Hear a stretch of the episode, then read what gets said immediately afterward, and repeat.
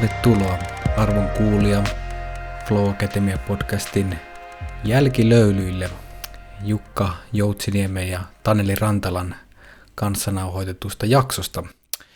Ja nämä, nämä jälkilöylythän ovat siis tilaisuuksia, jossa minä ja Jussi käymme läpi kuluneesta jaksosta heränneitä ajatuksia, mietteitä. Ja kyseisessä hyvinkin inspiroivassa jaksossahan puhuttiin paljon hyvinvoinnista, näinkin laajasta teemasta, siitä, että miten se näyttäytyy yksilön, yhteisön, työn sektoreilla ja myös hälvennettiin sitä rajaa, että ei meillä ole eri, erillisesti työ ja oman elämän hyvinvointia. Puhuttiin vireystilasta, palautumisesta, asuinpaikan merkityksestä, elämän virtaavuuteen ja yleisesti hyvinvoinnin vaikutuksista flowhun. No, nyt olemme tässä ja tänään ja nyt kuinka hyvinvoivana olet Jussi juuri nytten tämän podcastin jälkeen? 8 plus, joka on omalla mittarilla ja skaalalla varsin hyvä. Että tietää sen, että tällään intensiivisen keskittymisen jälkeen ja tähän kelloaikaan loppuiltapäivästä iskee sen verran väsyä, että en tiedä, onko mulla hyvinvoinnissa hirveästi puutteita, mutta olen vireystilallisesti ja muuten, että tietää olevansa vähän niin kuin levon tar- palautumisen tarpeessa. Mm, kyllä. Ja en, en tiedä sinusta, mutta itse olen ainakin myös tyypilliseen tapaan hikoillut paljon nestettä kehostani, koska vai siitäkin huolimatta, että teepaita oli päällä, niin vanha kunnon podcast-hiki on päässyt virtaamaan siellä täysin huomaamattani. Mä vältin sen ehkä sillä, että tuli treenattua just ennen podia, joten oli niin sanotusti vähän niin kuin löysät pois tuolta hikirauhasista ja sitten sen päälle kylmä suihku, niin se vähän keventää. Plus sitten Niinpä. kun tekee sortseissa niin, ja teepaidassa, niin tässä on sen verran kepeyttä, että jopa tuuletin olkkarin myös, että on niin kuin en kyllä pelkästään tehnyt näitä kaikkia hien takia, vaan ihan virkeyden takia. Mutta tuostahan sain kyllä välittömästi tämmöisen podcast-häkin, jota en ole tehnyt, niin kylmä suihku ennen podcastia. En ole, en ole tehnyt moista, mutta ja hämmennyn jopa, etten ole tätä nyt aikaisemmin hiffannutkaan, mutta nyt aion ottaa sen välittömästi työkalupakkiin.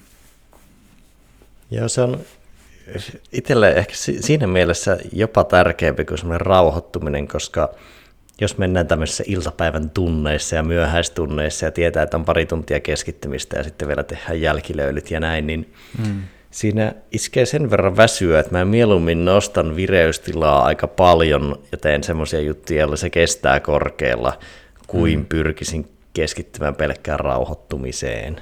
Mm, kyllä. Se ky- kylmä suihku on vähän niin kuin virkeää rauhallisuutta. On, on, ehdottomasti. No, mutta takana on täyteläinen podcasti. Mitäs, mitäs mietteitä jäänyt nyt sitten tämän podcastin jälkeen pyörimään? Ensimmäinen ajatus oli heti se, että hyvinvointi on semmoinen aika vaikea pallo, mihin tarttua kuitenkin. Mm, se on kyllä. tavallaan, se tuntuu vähän kokonaisuutena semmoiselta helposti niin kuin helpolta ja vähän itsestäänselvältä ja helppo niin kuin luetella jotain juttuja, mitä siihen liittyy, mutta sitten kun mm. sitä rupeaa puimaan, niin sitä on aika vaikea lähteä puimaan silleen syvemmin ilman, että ne, koska ne perusasiat jäisi silloin puhumatta. Niin, kyllä. Ja joskus tykkää puhua nyansseista – mutta se voi olla myös harhauttavaa. Plus mm. sitten kun siinä on se osasto, mitä jätkätkin korosti, että ei vaikka kaikkien tarvitse painaa jarrua ja näin poispäin, niin se on, se on aika vaikea pallo tarrata. Niin, se just, että on niin kuin yleisen ja erityisen välinen suhde – että millä tavalla siitä voi, jotta voi puhua, pitää jollain tavalla puhua niin sitä yleistä tasosta, mutta sitten ne, mitä enemmän mennään sinne erityisen ja yksilöllisen tasolle, niin sitä vähemmän voidaan tehdä semmoisia kaiken kattavia one size, size fits all tyyppisiä ratkaisuja, mikä niin kuin tuossakin podcastin aikana nousi moneen kertaan, että ei voi justiin sanoa, että kaikkien tulisi tehdä näin, tai kenenkään ei tulisi tehdä näin, kaikki pitäisi mennä tänne tai tonne ja näin pois. Mulla on sulle itse kysymys tähän liittyen, tai ei tohon, mutta tähän kokonaisuuteen. Mm, kun puhuttiin siitä, että mentaalisen hyvinvoinnin ja mentaalipuolen merkitys on kasvanut kaikilla. Hmm. Mä nyt yleistän sinut tähän mukaan, koska uskallan tehdä tällaisen oletuksen. Niin miten, kun mietit intuitiivisesti nykyään hyvinvointia, niin kuinka monta prosenttia sitä on mentaalista ja kuinka paljon sitten fyysistä? Mm. Rajanteko on niin vaikea, että sanon vaan 50-50, koska niin kuin ny- nykyään joka kerta kun mä puhun kehosta tai mielestä erillisinä, niin mulle tulee, on jatkuvasti enemmän ja enemmän tulee vaan semmoinen, että ei, ei niin kuin mätsää. Et, et toki niin kuin mä ajattelen sen kehon semmoisena perustana, niin kuin sen, tai niin kuin, niin kuin nimenomaan sen fyysisen perustan ää, liike, ravinto, lepo, on niin kuin, ne, ne on siellä, niin kuin, ne, ne on helpoin huomata ehkä siitä niin kuin kehosta, mutta niin kuin, että se keho-mieli-kokonaisuus, sen niin kuin yhteen kietoutuneisuus, niin se on niin perustavanlaatuinen, että niin kuin huomaa nykyään jopa niin kuin haasteita välillä erotella, tai siinä niin kuin erottelussa – mutta kyllä se silti lähtee, niin kuin, sanotaan, että niin kuin, keholle pystyy mun mielestä nopeammin tehdä niin kuin, muutoksia. Niin kuin, se, se, se, se, niin kuin, siinä se muutosvaste on niin kuin, nopeammin niin kuin akuuteille muutoksille, jos mä haluan vireystilaa ylös, alas, jotain vastaavaa, niin sitten voi lähteä sen kehon kautta. Ja myös tsekkaa sieltä, että jos mielen hyvinvointi niin tuntuu pragaavan, niin kyllä, kyllä lähtee sieltä, no miten on, miten on nukkunut, syönyt, liikkunut. Että se on niin kuin, kyllä se sieltä lähtee, mutta niin kuin enää ei pysty kyllä ajatella niitä niin kuin erillisinä. Niin joo, tuo on vähän tämmöinen kysymysasettelu, joka pakottaa erittelemään, tai siis silleen, mutta tykkään heittää tällaisia palloja. Mulla on tuohon jatkokysymys, vähän samaa asettelua kuulijat voi itse miettiä myös tätä omaa vastaustaan, niin ehkä tarkoitus oli kysyä ennemminkin näin, että kun mietit omaa hyvinvointiasi, niin miten paljon sulla on fokusta siinä mentaalisessa puolessa suhteessa fyysiseen? Hmm. Mä, mä sanoisin, että jopa mentaalisessa enemmän. Si- siinä mielessä, että mm, tuntuu, että siihen mä pystyn vaikuttamaan sitten taas niin kuin pitemmällä aikavälillä ja niin kuin myös sitten, koska ainahan niin kuin fy- fyysinen hyvinvointi ei ikään kuin tottele mun toiveita, että niin kuin kehon vireystila voi olla mitä, mitä on ja näin, niin silloin se niin kuin mental game muuttuu tosi tärkeäksi.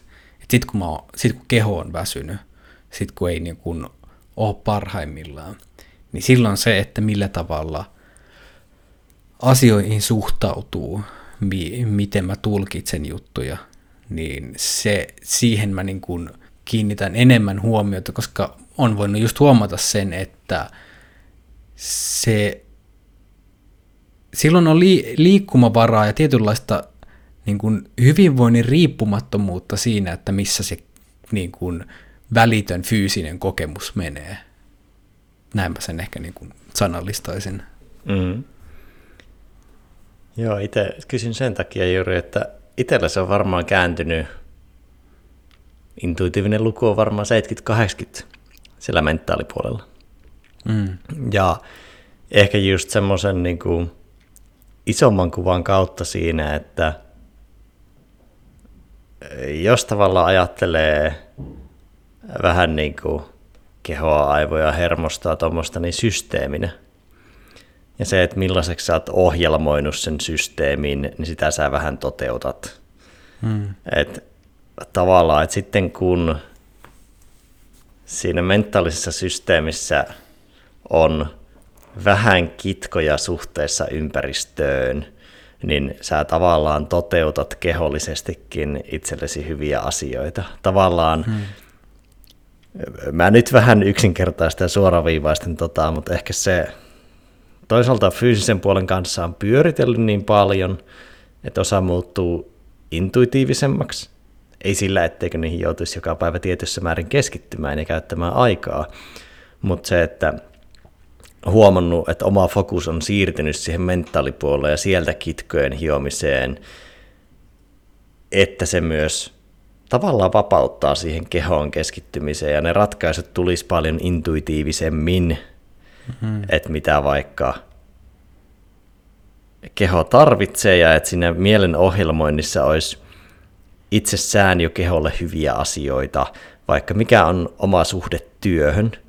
Minun käsitys työstä mentaalisesti tavallaan se ohjelmointi, vähän niin kuin algoritmi, joka mulla sillä pyörii, vaikuttaa mm. niin kuin suoraan välittömästi joka päivä tosi radikaalisti, näin radi- no kyllä radikaalisti voi sanoa minun kehoon. Mm. Et se on tavallaan pikkasen tullut niin kuin siirrettyä fokusta sinne. Ei sillä, että keho olisi pelkkä väline, joka vaan seuraa mieltä, mutta niin kuin tuntuu, että kyllä ne kitkat siellä mielessä pääosin hyvinvoinnissa on, ei niinkään mm. kehossa itsessään. Niin. Niin, niin. Kysytään sitten samaa 50 vuoden päästä. Mutta sanotaan, että 50 vuoden päästä, niin jos oot panostanut siihen, että sulla on ne mentaaliset työkalut hyvinvointiin, niin silloin ehkä siinä on, voi luoda sitä riippumattomuutta siihen kehoon jossain määrin. Ei, tai no, sanotaan, että on niitä vanhoja viisaita, jotka sanoo, että absoluuttisesti, mutta pidetään nyt toistakin, että jossain määrin niin luoda sitä riippumattomuutta siihen, että vaikka ke, miten kehossa kolottaa ja minkä verran kärsimystä se aiheuttaa. Ja 50 vuoden päästä tullaan todennäköisesti elämään sellaisessa yhteiskunnassa, että se asettaa ihan hemmetin paljon enemmän haasteita meidän mentaalipuolelle. Niin, Et kyllä. Kehot tulee olemaan niin kuin samassa ympäristössä ja todellisuudessa, mutta mentaalisesti tullaan elämään todennäköisesti semmoisessa maailmassa, että sitä haastetta ja kitkan mahdollisuutta hyvinvoinnille on hyvinkin paljon. Mm, kyllä. Toivottavasti olen väärässä, mutta mm.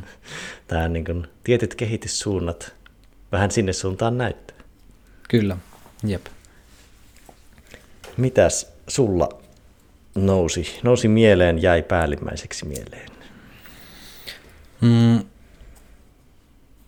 No ihan muistutus siitä niin kuin hyvinvoinnin peru, peruspilareista, tai niin kuin se oli niin kuin hauska, että siihen e-, en, en edes niin kuin en, enempää lähtenyt avaamaan sitä, että koska niin kuin ravinto, uni, tai niin kuin ra, ravinto, lepo ja liike, niin nehän on siis semmoisia, että me, me oltaisiin voitu käyttää siihen vaikka koko podcasti, mm-hmm. mutta ne on tietyllä tapaa, ne, ne on, siellä on jo riittävästi sitä tietämystä. Se, se, niin kuin, se todennäköisesti niin kuin, vaikka tätä podcastia kuuntelevalle, niin ne, se, ei tuu, se ei ole hirveän uutta informaatiota. Mutta sitten taas muistu, muistutus siitä, että miten että uuden informaation hakeminen on helppoa, mutta tavan muuttaminen ei ole. Käy, niin kuin, käyttäytymisen muuttaminen, siitäkin huolimatta, vaikka sä, tietä, vaikka sä niin kuin, miten tietäisit, niin siitäkin huolimatta se on ihmisille tosi, tosi tota vaikeaa muuttaa omia tapoja. Niin toi oli tosi hyvä siinä, mitä alkuvaiheessa just se, että et mi, miten onnistumis, tavanmuutoksen onnistumisprosentti putoaa siinä vaiheessa, mitä useampaa sä otat, niin kun, et kuinka yhdessä tavassa se voit se olla 80 prossaa ja sitten saatat seuraavan, niin se oli aika radikaali droppi siitä eteenpäin ja sitten kolmen kohdalla niin se on niin kuin lähes niin kuin mahdotonta. Niin hyvä muistutus just sit siitä, että miten olennaista on ymmärtää se myös, että miten, miten haastava ja mitä se vaatii taustalle, että pystyy esimerkiksi muuttaa niin kuin omia elintapoja siihen suuntaan, että ne olisi enemmän hyvinvointia tukevia. Ja mitä Jukka nosti niistä arvoista, niin se on semmoinen, että mikä tosi, se on yllättävän harvoin ke, niin kuin keskustelussa nou, nouseva juttu, vaikka se on niin kuin ihan fundamentti, että nimenomaan, että se, se on arvo, sun on niin kuin priorisoitava hyvinvointi jonkun muun edelle. Ja jos sulle esimerkiksi suoriutuminen on, tai niin menestyminen on hyvinvointia tärkeämpi arvo, niin sitten et, sä et voi tehdä sitä muutosta, koska se niin kuin, toi, silloin kun tulee se valinnan paikka, milloin sun arvot testataan, valitsenko nyt tämän vai tämän, niin jos se hyvinvointi sieltä niin kuin kategorisesti putoaa alle, niin sitten todennäköisesti se ei myöskään edisty. Niin että se tietyllä tavalla, että hyvinvoinnin kasvattamisessa niin arvotyöskentelyn merkitys, niin se on, se jää aika niin kuin vahvasti mieleen. Tuo on hyvä nosto. Et se, on, se on siellä aika, aika keskiössä just vielä, sitten kun mennään vähän niin kuin siihen tapoihin ja ohjelmointiin, että minkälainen homma siellä pyörii, sitten kun eletään tätä elämää ja tulee yllättäviä tilanteita, eikä eletä paperilla, vaan eletään käytännössä, niin sitten se arvojärjestys alkaa toteuttamaan sitä, että mitä siltä kumpuaa ja mihin me keskitytään. Mm, kyllä. Ja se on itse loistava sanonta, että käytännössä jokaisen meidän elämässä tulee hetki ennemmin tai myöhemmin, jolloin terveys on ykkösprioriteetti. Mm. Et viimeistään niin kuin kuolin hetkellä terveydestä tulee ykkösprioriteetti. Kyllä. joo, joo, tämä on niin kuin esimerkiksi hauska, että mikä, mikä tota, Warren, Warren Buffettista on aika paljon juttua tullut vasta, että tuntuu, että äänikirja kuin äänikirja tai vastaavan aina jossain vaiheessa guotetaan Warren Buffettiin siitä, että mitä hän on sijoittanut ja näin. Mutta harmittavan niin kuin harvoin siellä nostetaan niin kuin mun mielestä yksi aika hemmetin relevantti juttu, että Warren Buffett on sanonut, että hän vaihtaisi hetkenä minä hyvänsä kaikki ne rikkaudet, mitä hänellä on, niin terveyteen. Niin kuin miettimättä hetkeäkään. Niin se on, se, se, tämä on niin semmoinen, niin kuin, että tämä pitäisi olla osana sitä koko tarinaa. Jos me puhutaan vaikka Warren Buffettista, niin tämä olisi niin kuin, mun mielestä aika merkityksellinen osa sitä tarinaa ja just niitä prioriteetteja. Et sitten nimenomaan, kun terveys on semmoinen, että sitä on, sitä on helppo laiminlyödä niin kau- kauan, kunnes se lähtee kävelemään. Se on vähän niin, kuin, niin kuin, tämmöinen, kun tulee tämmöinen niin kuin hy- hyvä, epätasapainoinen parisuhde mieleen, että niin kuin sitten, sitten niin kuin, että voidaan toista laiminlyödä, mutta sitten siinä vaiheessa, kun toinen kävelee ovesta ulos, niin sitten sä muistatkin, kuinka paljon sä sitä rakastatkaan ja näin. Niin se on vähän niin kuin terveyden suhteen sama juttu, että no, kyllä mä nyt voin skip, kyllä mä voin vähän grindaa vielä, kyllä mä voin yhden viikonlopun vielä pistää ja sitten, sitten niin kuin anellaan, että ei, tuu takaisin, että, sä olitkin tärkeä mulle. No, Tuossa tullaan siihen, kun oli puhetta sprinteistä, niin semmoinen niin kuin suhteellisuuden taju, että mitkä on sprinttejä ja mitkä on standardeja. Ja sitten kun sprinteistä tulee standardeja, mm. niin se homma ei enää toimi. Niin, kyllä. Et se on tavallaan, se pätee sekä niin kuin pienellä tasolla tai mikrotasolla että makrotasolla. Mm, kyllä että aika moni organisaatio vetää vaikka systeemisesti kestämättömällä työtahdilla, jota ei mm. voitaisi jatkaa ikuisesti. Tai sitten niin kuin pienessä mittakaavassa, mitä se nyt vaikka työssä voisi tarkoittaakaan, että on pikku grindi, joka päivä katsoo yhden mailin vähän niin kuin antaa sen sauman.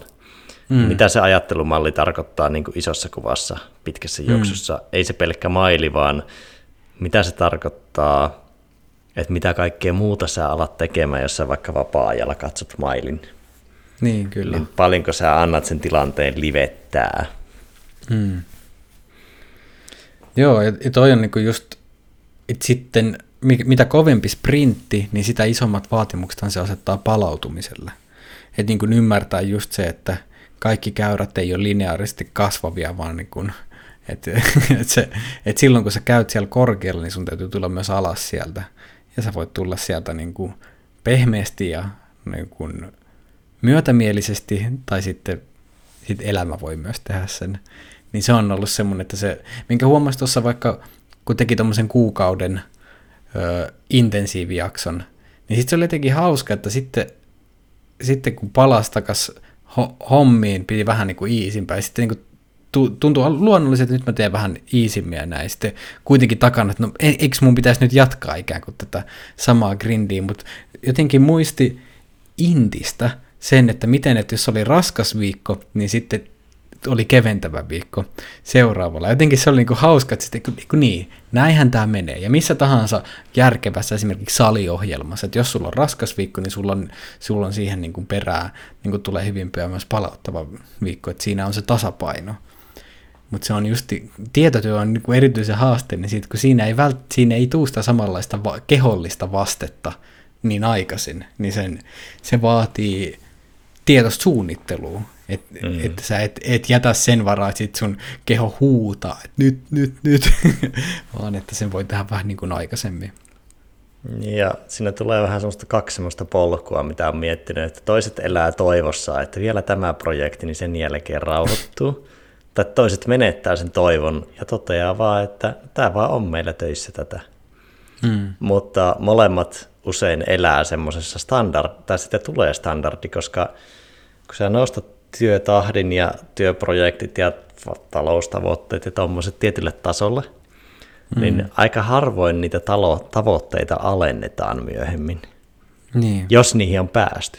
Siis jos ne niin. on ollut niin kuin mahdollisia, niin harvoin sitä tilannetta kevennetään, että ei nyt puukata kalentereita täyteen tai ei oteta kaikkia niitä asiakaskeikkoja tai mitä ikinä. Että se, niin se standardisoituminen on tosi helppoa pitkässä juoksussa tapahtua, kun se tapahtuu vähän systeemisellä tasolla. Mm. Et kaikki tekee vähän semmoista pientä puskemista vaikka työyhteisössä, niin mm. sitten siitä tulee semmoinen koko, koko homman kuva. Ja voi olla, ettei kukaan tietoisesti aloittanut sitä. Mm. Joo, Joo toi siis, on niin että... Heitän vielä, siis mm. mielestäni mielenkiintoisia nämä muutamat pörssiyritysesimerkit nimeämättä nyt tarkkaa firmoja, niin jotka pohjaa toimintaansa paljon siihen, että tulee uusia innokkaita, vähän niin kuin nuoria staroja tai talentteja tai uratykkejä, hmm. niin siellä ei välttämättä ole kukaan niin kuin suoraan vaatimassa tai rakentamassa sellaista kulttuuria, että kaikkien pitäisi puskea, mutta sitten se koko systeemi, kun menee niin, että sä oot eka juniori ja sitten seniori ja sitten pääset associateiksi tai partneriksi tai miten systeemi meneekään, niin sitten kun sä lyöt siihen systeemiin vaan nuoria, kunnianhimoisia, innokkaita, hyvän vireystilan kuolemattomia tyyppejä, niin kohta ollaankin tilanteessa, että kaikki painaa ylitöitä – ja se koko homma on mm. täysin sen jutun standardi, eikä sitä oikein kukaan rupea kyseenalaistaa, koska se juttu on jo vuosia rakentunut sen ylitöiden puskemisen varaan ilman, että kukaan mm. aloitti. Niin, kyllä. Tietoisesti. Niin, just, että siinä ei välttämättä ole taustalla vanhojen miehien salaliittoa, missä, missä tota noin, niin uutetaan vampyyrinomaisesti ja on suunniteltu täydellinen systeemi sille, vaan että se on nimenomaan enemmänkin tiedottomuudesta muodostunut ja, sat, ja sattunut niin kuin kumuloitumaan semmoiset, mitä se on, sen sijaan, että se olisi niin kuin joku great master plan. Ja siihen voi liittyä ulkoisia paineita vaikka sijoittajilta, mutta en sijoittajat näe kun ne luvut. Näihin on päästy. No voitaisiko päästä seuraaviin ja ei ne välttämättä katso sitä systeemiä, eikä ne vaadi, että siellä pitäisi painaa sitä ylitöitä mutta se systeemi on semmoinen, että se ruokkii sitä ja se mm. tavallaan kultivoi sitä. Mutta tämä on tämmöinen sivupolku, josta voisi jauhaa maailman sivun. Mm, kyllä. Palaut, palautan itseni tuonne tapakeskusteluun. Oli, si, sitä tuli mieleen, mistä ei tullut puhuttua, niin semmoiset dominotavat että pystyisi tunnistamaan, että mitkä tavat mahdollistaa ja toimii semmoisena ensimmäisenä dominoina. Esimerkiksi uni on käytännössä aina melkein mm. sellainen, mm. että se tavallaan mahdollistaa vaikka muut hyvinvointitavat, joka taas voi helpottaa niin kuin sitä systeemistä hyvinvoinnin parantamista, että kun tunnistaa ne dominot, mitä Joo. ne kelläkin on. Joo, ja toi niin kuin justiin molempiin suuntiin. Ja että uni toimii, toimii niin kuin posi, positiivista, mutta myös että siinä vaiheessa, kun uni alkaa pragaamaan, niin kaikki muukin alkaa pragaamaan. Et sitten, niin kun, mikä on ihan tutkitusti, että sun kynnys vaikka niin tuommoiseen naposteluun ja epäterveelliseen syömiseen madaltuu, mitä väsyneempi sä oot. Ja sitten ei enää kiinnosta liikkuu samalla tavalla. Ei, niin kuin, että, että ei, ei yksinkertaisesti vaan paukkui siihen. Niin kyllä se niin kuin uni ja justiin palautuminen, mitä, mitä tuossa podcastissakin nostettiin, niin kuin Lifterin kaverit nosti paljon, niin se on kyllä, se on aika merkityksellistä. Mm-hmm. Ja täytyy Ei. nyt, kun tuosta pala- palautumista, niin he, heittää, heittää nyt vaan, kun se on tuossa pinnalla, niin ö, siitä, että miten nimenomaan se, se mihin olisi voinut jopa podcastia vielä lisää niin kuin alleviivata sitä, niin justiin se niin kuin säännöllinen, systemaattinen palautuminen pitkin päivää, että se ei ole vaan just semmoinen viikonlopun mahdollinen intensiivi palautuminen, jos sitäkään, tai sitten se kesäloma, vaan just silleen, että sulla on niitä semmoisia mikrolepoja siinä päivän aikana. Kyllä. Ja just se, siinä palataan just semmoiseen ohjelmointi- ja tapa-osio, että miten paljon pystyy tuomaan sitä arkeen. Mm. Että kun helposti siinä ajattelussa mennään vähän siihen semmoiseen ääripäisyyteen, että se on sitten, pitää lähteä kylpylään palautumaan. Niin, kyllä. Niin joo, toi, toi on just se, että miten saisi niitä kylpylähetkiä siihen arkeen integroituu. Silleen, että esimerkiksi ei, että se on kiva, että voi lähteä kylpylään, mutta sulla ei ole semmoinen pakottava tarve, että fuck, nyt, mä tarv- nyt mun on pakko päästä. Että niin mun loma ei onnistu, jos mä en pääse tonne tota, hauskaa, kun ei tule yhtäkään suomalaista kylpylää mieleen. Taida olla ihan ykkös, sä, sä et ymmärrä tätä palautumiskulttuuria. joo, joo. niin. Arjen, arjen pienet kylpylät. Mentaaliset kylpylät. Niin, me, menta, se, se on tärkeää, että jos sä saat sen niin kuin mentaalisen kylpylämaiseman, niin sillä pääsee aika pitkälle. Mm-hmm. Yksi, mitä ei tullut tuossa jauhettua, mikä pomppasi mieleen, on se, että Mä itse tiedä, mikä se olisi ollut se näkökulma, mutta heitänpä nyt ajatuksen. Ja mm. miettimään niin luontoa ja kaupunkia, kun siitä keskusteltiin. Niin mm. se on hauskaa, että ihmiset myös unohtaa olevansa koko ajan luonnossa. Mm. Tietyllä tapaa, että siihen niin kuin, kyllä mä ymmärrän sen, että tehdään pesäeroa siihen, että onhan joku metsä enemmän luontoa kuin nyt nämä kopit, joissa me molemmat ollaan täällä eri puolilla Suomea. Mm. Mutta tavallaan jos sä teet tosi radikaalin erottelun, että me ei olla luonnossa, tämä ei mm. ole luonnollista, tavallaan jos sä elät niin kuin fundamentisti tuossa uskomuksessa, niin eikö sekin mm. tavallaan ole vähän irtaannuttavaa ja haitallista, koska sittenhän sä jotenkin ajattelet, että sä itse et olisi jotenkin luonnollinen olio siinä, kun sinä olet siinä valkoisessa laatikossa. Mm.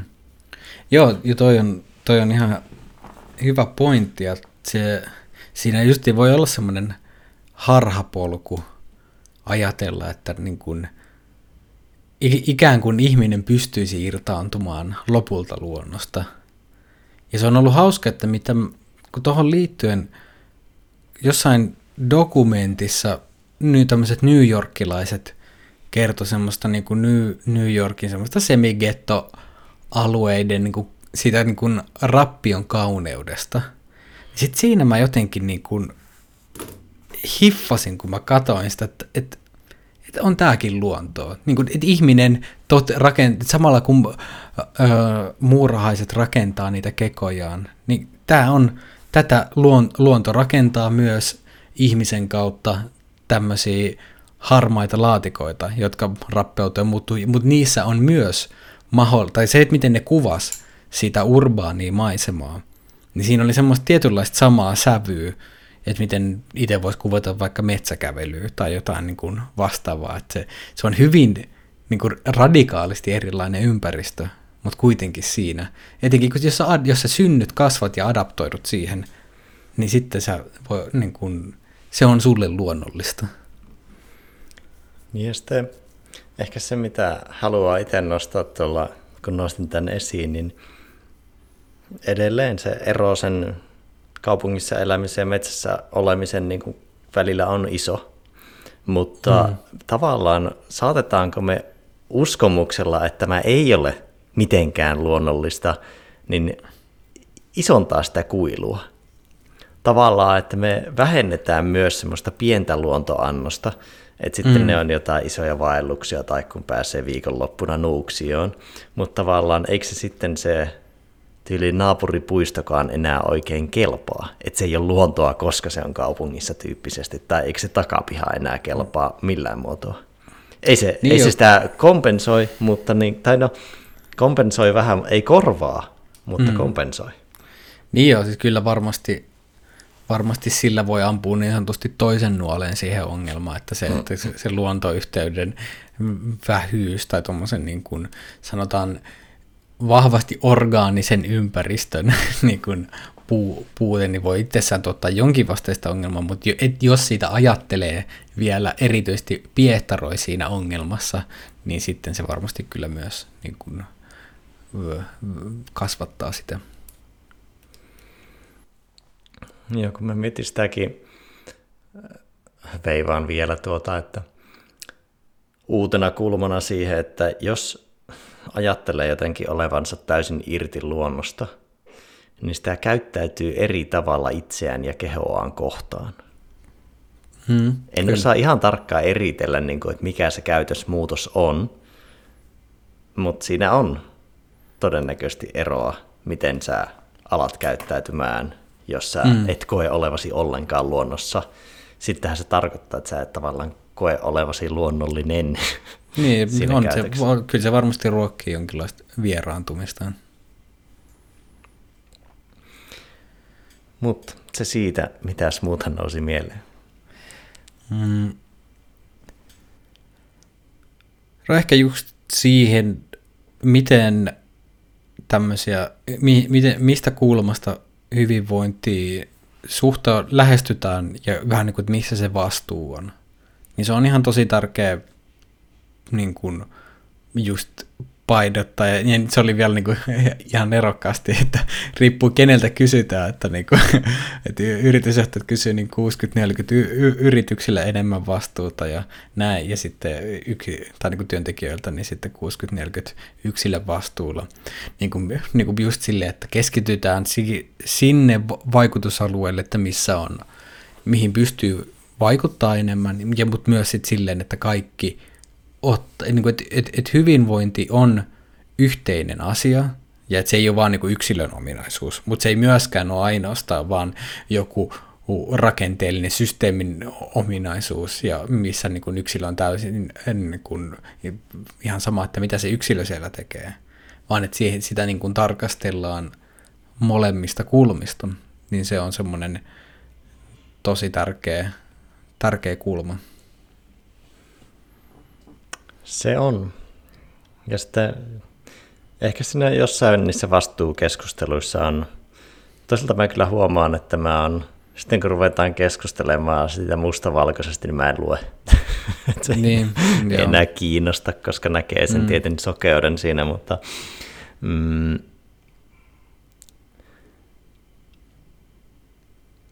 niin, vastuun kokonaisvaltainen ymmärtäminen on tärkeää.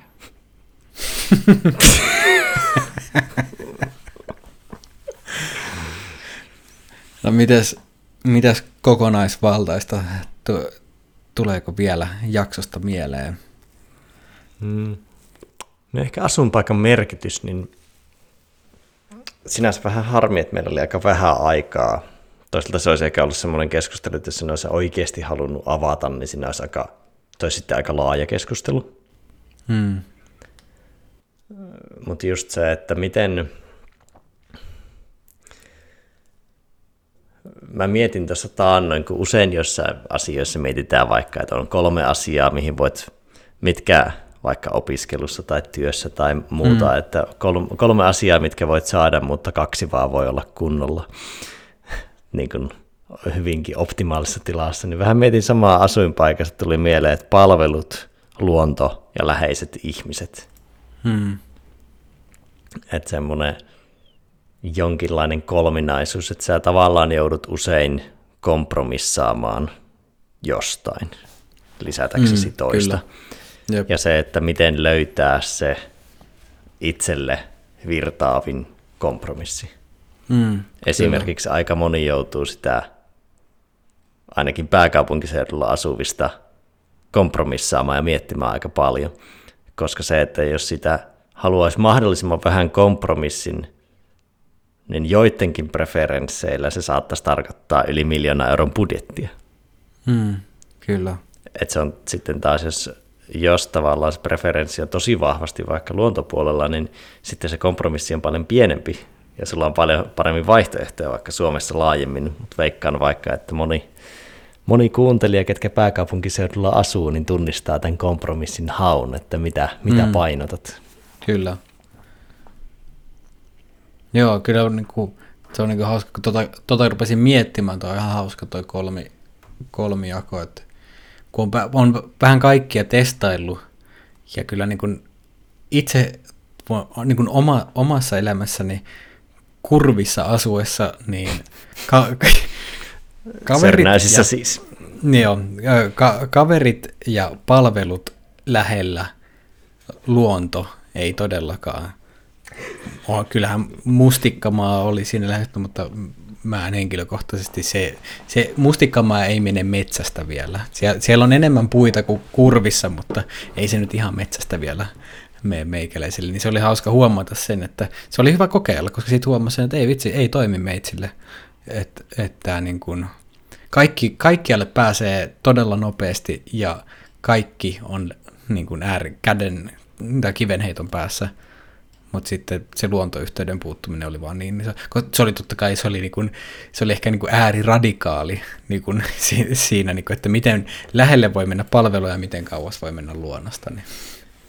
Niin, se on sinne kurvilla kautta Sörnäisillä on vähän semmoinen jopa luontoon kumoava vaikutus, vaikka sä kävisit sillä mustikkamaalla, niin sä unohdat sen nopeammin menemällä takaisin kurviin, että se on ehkä semmoinen Suomen mittapuulla tavallaan jopa ääriesimerkki. Mm. Siinä on itse asiassa tilastollisestikin, niin sinnehän on Suomen suurin väestötiheys varmaan hehtaaria mm. kohti. Niin, niin. Ja sitten siinä on vähän niin kuin, vaikka Suomessa nyt ei mitään slummimaista niin kuin ympäristöä hirveästi ole, mutta siinä niin kuin kaupungin huonot puolet näyttäytyvät paljon Sörnäisissä. Joo, Et se ei ole semmoinen, että jos haluat esitellä Helsinkiä, niin se ei ole semmoinen thing. Tai no, Paitsi sanotaan semmoiselle, kuka, kuka haluaa, kuka haluaa niin kuin todellisen, ei halua sitä sellaista niin kuin maisemakortti vierailua. Niin joo, totta. Mutta se on silleen, sanotaan, että jos minun mummo tulisi käymään Helsingissä ja se pelkää, että Helsinki on niin vaarallinen ja paha kaupunki, niin en veisi kurviin. Joo, se, se ehkä olisi sekä paikka. Jeepulista. Me jälkilöilyt alkaa nä- näytellä 40 minuuttia. Ja, tota noin, niin, nouseeko vielä jotain, jotain pointteja jaksosta? kurvi tyhjensi ajatukseni hyvinvoinnista. Tähän on ehkä niin Kyllä. hyvä, hyvä closeilla. Joo. Joo, kyllä se, se on ihan hyvä, koska nyt kun vielä mietin, niin kuin, kur, kurvi oli semmoista intensiivistä pahoinvointia, sitä, se niin kuin oli kaikkialla. Niin se, se oli myös niin kuin mielenkiintoista tarkastella sitä, että, että joo, niin kuin väestötiheys on äärimmäisen iso, mutta oli myös pahoinvoinnin tiheys siellä. Mm. Niin oli, oli myös hyvä huomata, että miten se piilevästi alkaa vaikuttaa omaan, omaan tota noin, niin hyvinvointiin myöskin. Mutta näin sanoin, jä, jäimme kurviin, mutta lähdetään sieltä pois. Kurvissa on ihan hyvä käydä, mutta sinne ei kannata jäädä. Kurvataan siis tästä näin eteenpäin. Mm, kiitos sinulle arvon kuulija, joka olet tänne asti tässä podcast-metrossa matkustanut läpi Sörnäisten ja nytten menemme mihinkään suuntaan me mennään. Hyvinvoinnin laitumille haemme kurvista vauhtia. Joo, sieltä, sieltä haettiin vauhtia, haettiin motivaatiota, ra- laitettiin arvot uusiksi ja nyt laitetaan nokka kohti uusia seikkailuja. Minä kiitän, kumarran ja... Voikaa hyvin. Voikaa hyvin. Se on erittäin hyvä. Kiitos. Kiitos.